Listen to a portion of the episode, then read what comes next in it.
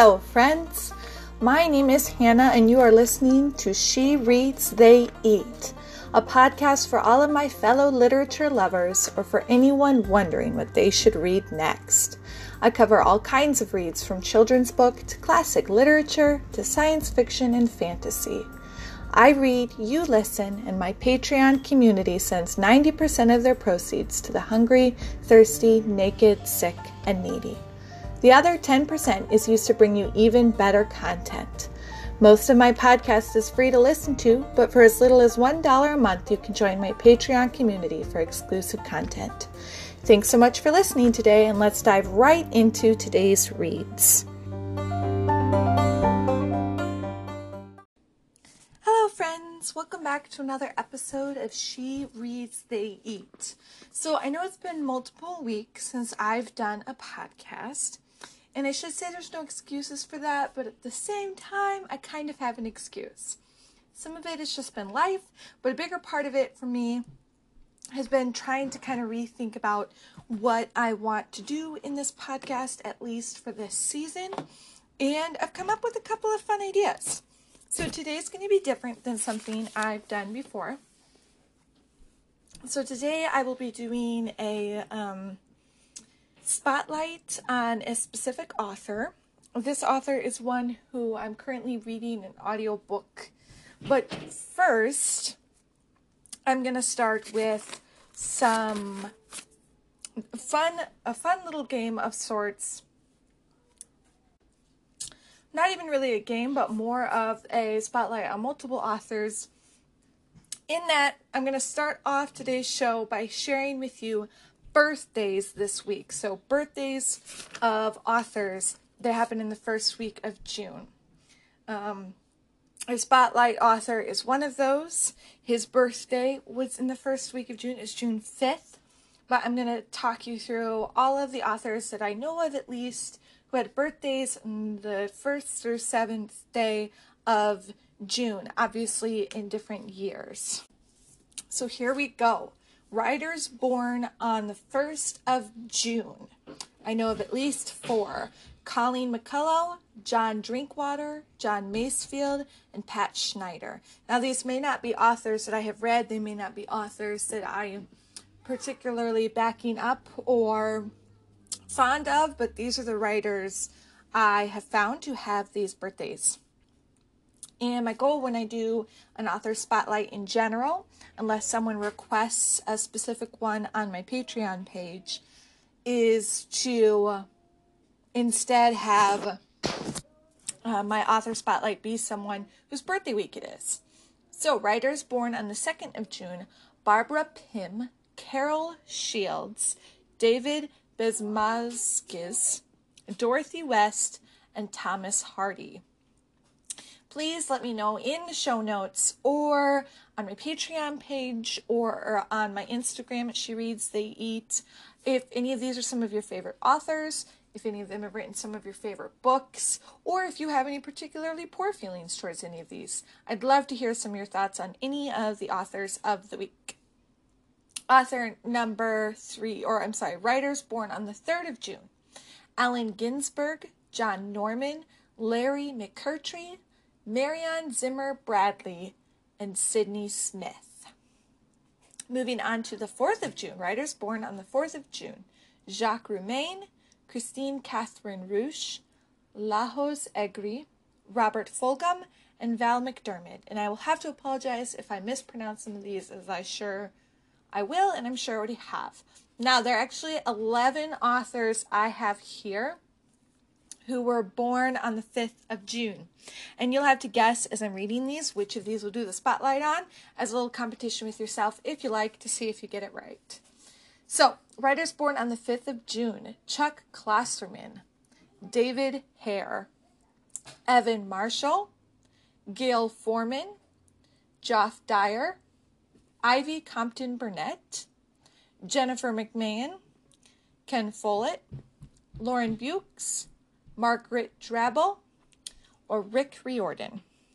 Those are the 11 that were born on the 5th of June, and I'll let you guess as I read the last two days on which of those you think I am going to be spotlighting today.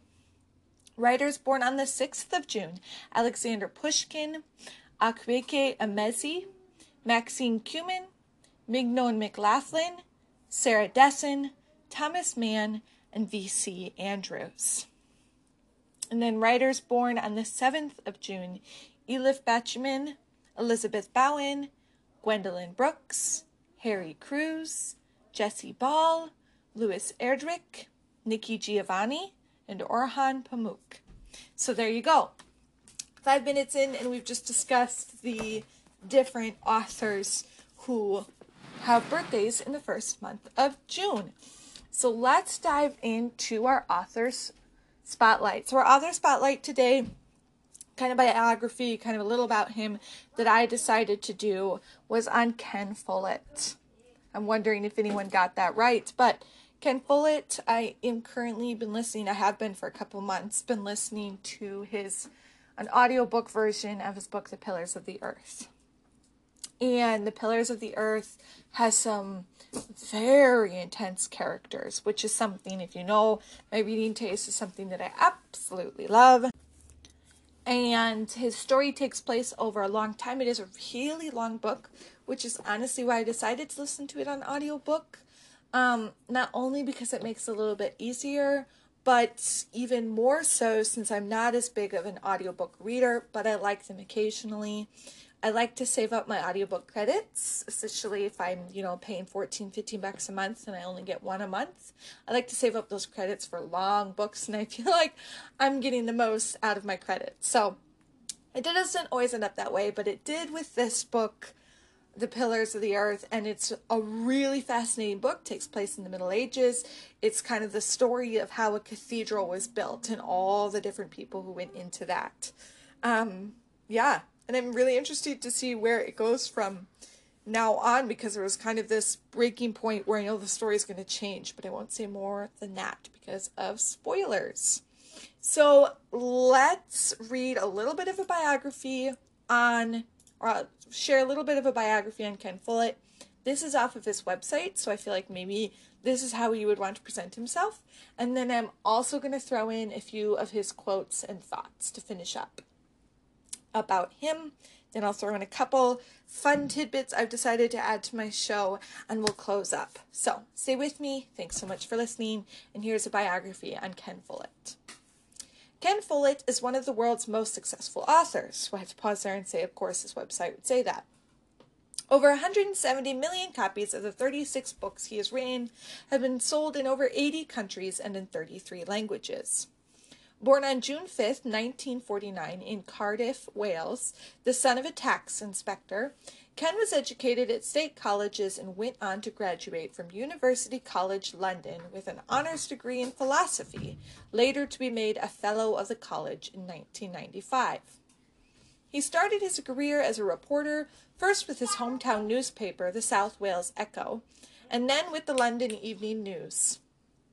Subsequently, he worked for a small London publishing house, Everest Books, eventually becoming deputy managing director. Ken's first major success came with the publication of Eye of the Needle in 1978. A World War II thriller set in England, this book earned him the 1979 Edgar Award for Best Novel from the Mystery Writers of America. It remains one of Ken's most popular books. And I'll pause here to say that the audio version on Libro FM that I'm listening to of um, his next, or on his book published 10 years later, was. Um, he gave an intro himself in it, and you hear him talk about how everyone loved him for his more thriller writing, and that's what he was known for and um, it was interesting writing this Pillars of the Earth because it was very different. So in 1989, Ken's epic novel about the building of a medieval cathedral, The Pillars of the Earth, was published. It reached number one on bestseller lists everywhere and was turned into a major television series produced by Ridley Scott, which aired in 2010.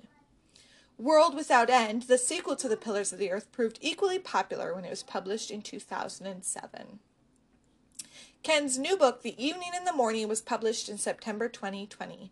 It is a prequel to The Pillars of the Earth and is set around the year 1000 when Kingsbridge was an Anglo Saxon settlement threatened by Viking invaders. Ooh, I'm going to have to read all of these next. So, Ken has been active in numerous literacy charities and was president of Dyslexia Action for 10 years. He was chair of the National Year of Reading, a joint initiative between government and businesses. He is also active in many Stevenage charities and is president of the Stevenage Community T- Trust and patron of Homestart, Hertfordshire. Ken, who loves music almost as much as he loves books, is an enthusiastic bass guitar player. He lives in Stevenage, Hertfordshire, with his wife Barbara, the former Labour Member of Parliament for Stevenage. Between them, they have five children, six grandchildren, and two Labradors. Well, there you go. Oh my goodness. And if on his website, click on more after that, you get a Ken Follett's life and career timeline. Fancy, fancy. Let's see if there's any fun tidbits in here. In 1968, he married Mary Elson, and their son Emmanuel was born in the same year. Their daughter Marie Claire was born in 1973. That was the same year he became a reporter for London Evening news. There's lots of other things he published, he published, he published.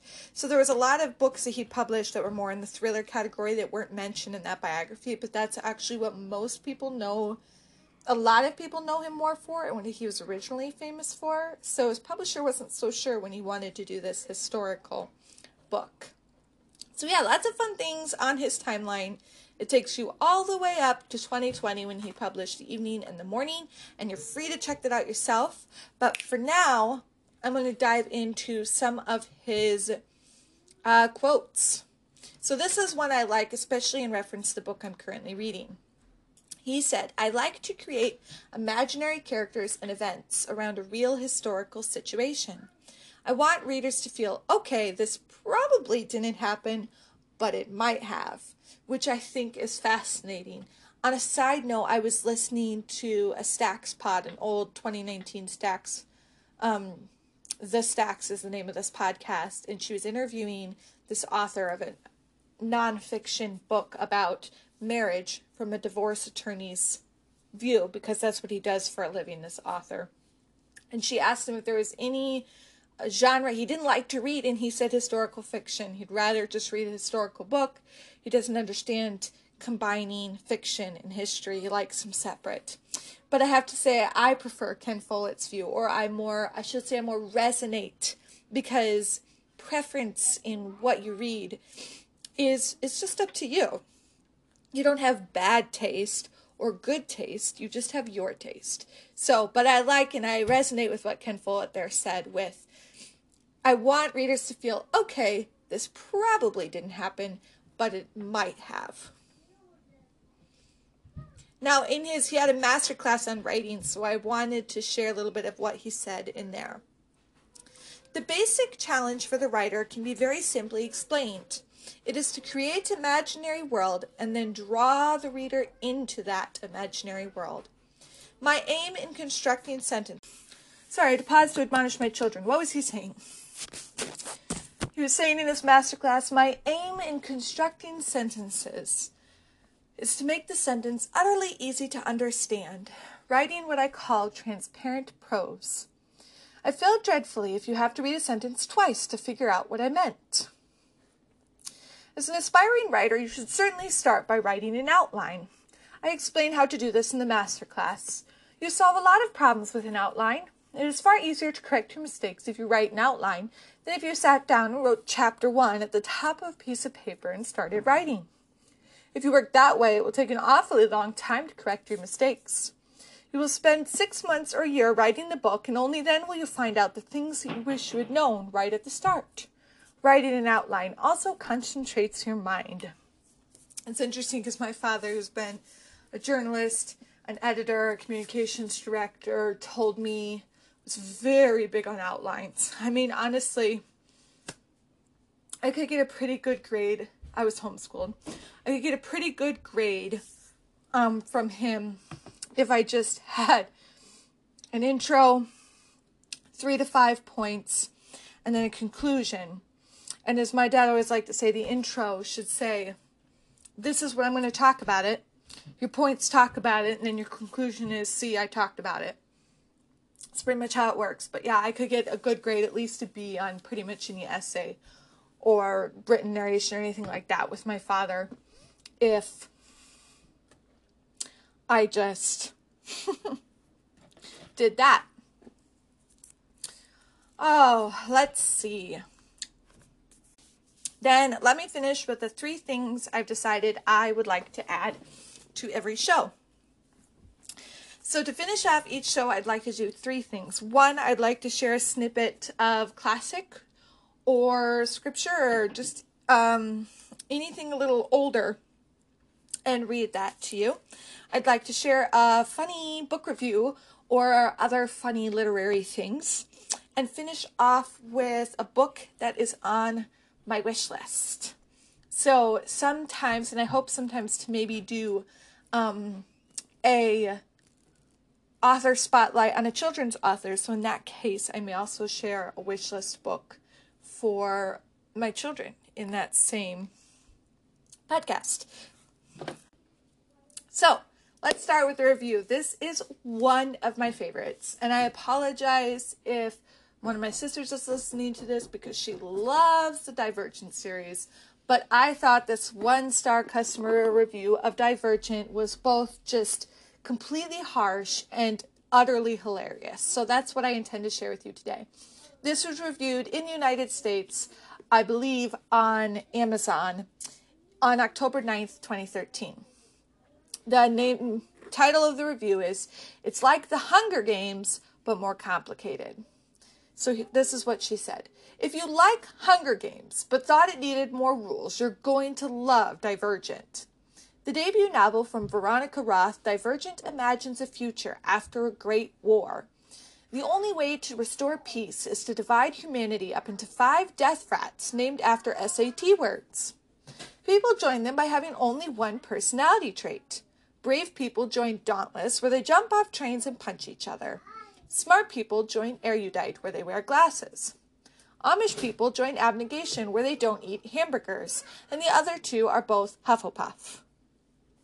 In the extremely rare situation where somebody has two personality traits, I have glasses and don't eat hamburgers, or I play baseball and football, they are, quote, divergent, a Latin word meaning too cool for school. But wait, you say, how do they figure out which frat to join? I'm glad you asked. Pledge Week in dystopian Chicago consists of a hallucination where you have to choose between a knife and cheese with no other instructions. Then a dog attacks you. If you choose the knife, you are dauntless. If you choose the cheese, you're not. Isn't that cool? That's all it takes. You either want a knife or you want cheese, and that decision confines you to a single death threat for the rest of your life. That's their nearly foolproof system knife or cheese. Maybe I'm not divergent, I'm just lactose intolerant.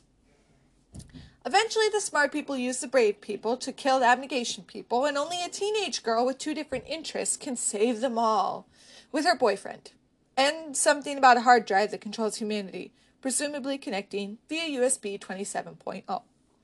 Anyway, it doesn't make much sense, but expect a million more books about dystopian futures where kids kill each other because Hunger Games sold faster than a gray tunic in an abnegation camp. If you've ever read Divergent or watched the films, I think you'll find a laugh out of that. Even if you enjoyed them, I think with a good sense of humor, you could really appreciate that. The next thing I wanted to share with you was um, just a snippet of a classic book I've recently finished um, just at the beginning of this week. To the Lighthouse by uh, Virginia Woolf. And it was the first thing I'd read by her. And it was kind of dreamy. And I don't know, the whole book just felt kind of dreamy and soft and gentle. And almost like a poem, almost. I don't even know how to describe it. And I have to admit, sometimes I didn't really know what was going on, or if I was supposed to know what was going on, because a lot of it, in fact, most of it was just off the thoughts of different people. You kind of read these thoughts that these different people are having. Like I said, it's my first one by her, so I don't know if that's normal for her writing, but there were some tidbits in it I really enjoyed. So let me flip real quick here and to the thing I want to share with you and see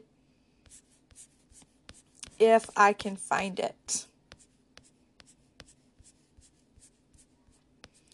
Do do do. Here we go. This is what one piece I liked in here. This is kind of the thoughts of um, a woman who's a painter. Can't paint, can't write, she murmured monotonously, anxiously considering what her plan of attack should be. For the la- mass loomed before her, it protruded, she felt it pressing on her eyeballs. Then, as if some juice necessary for the lubrication of her faculties were spontaneously squirted, she began precariously dipping among the blues and umbers, moving her brush hither and thither.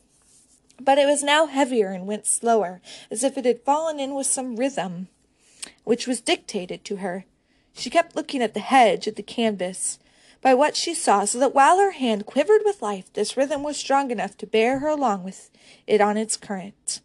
Certainly she was losing consciousness of outer things, and as she lost consciousness of outer things, and her name, and her personality, and her appearance, and whether Mr. Carmichael was there or not, her mind kept throwing up from its depths scenes and names and scenes and memories and ideas, like a fountain spurting over that glaring, hideously difficult white space, while she modeled it with greens and blues.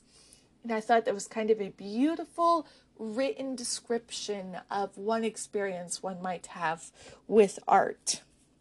I found that very beautiful. And then I'm going to finish today with one of my wish list books, a book that is on my wish list. I want to both read it and probably own it, and I haven't got the chance yet.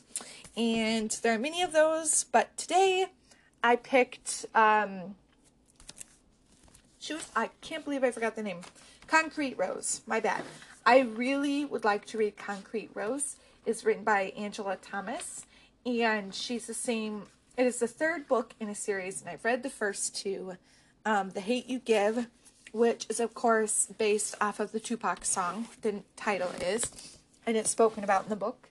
And then On the Come Up, which are about, those two books are about two different uh, teenage girls in um, Jackson, Mississippi, and uh, it's a oh, it's just a fascinating story but the third book is supposed to be about the father of the character in the first book. So I am really excited to get my hands on Concrete Rose. I believe it came out in January. I haven't got a chance to purchase it yet. I think it's always out and not available at the library. So I'm keeping my eyes open. I really am. But just to drop in here, I finally got a hold of two books that were kind of in that same place where I was waiting and waiting and waiting for them to show up at the library because I'd heard really good things. I wanted to kind of read them some first before I purchased them.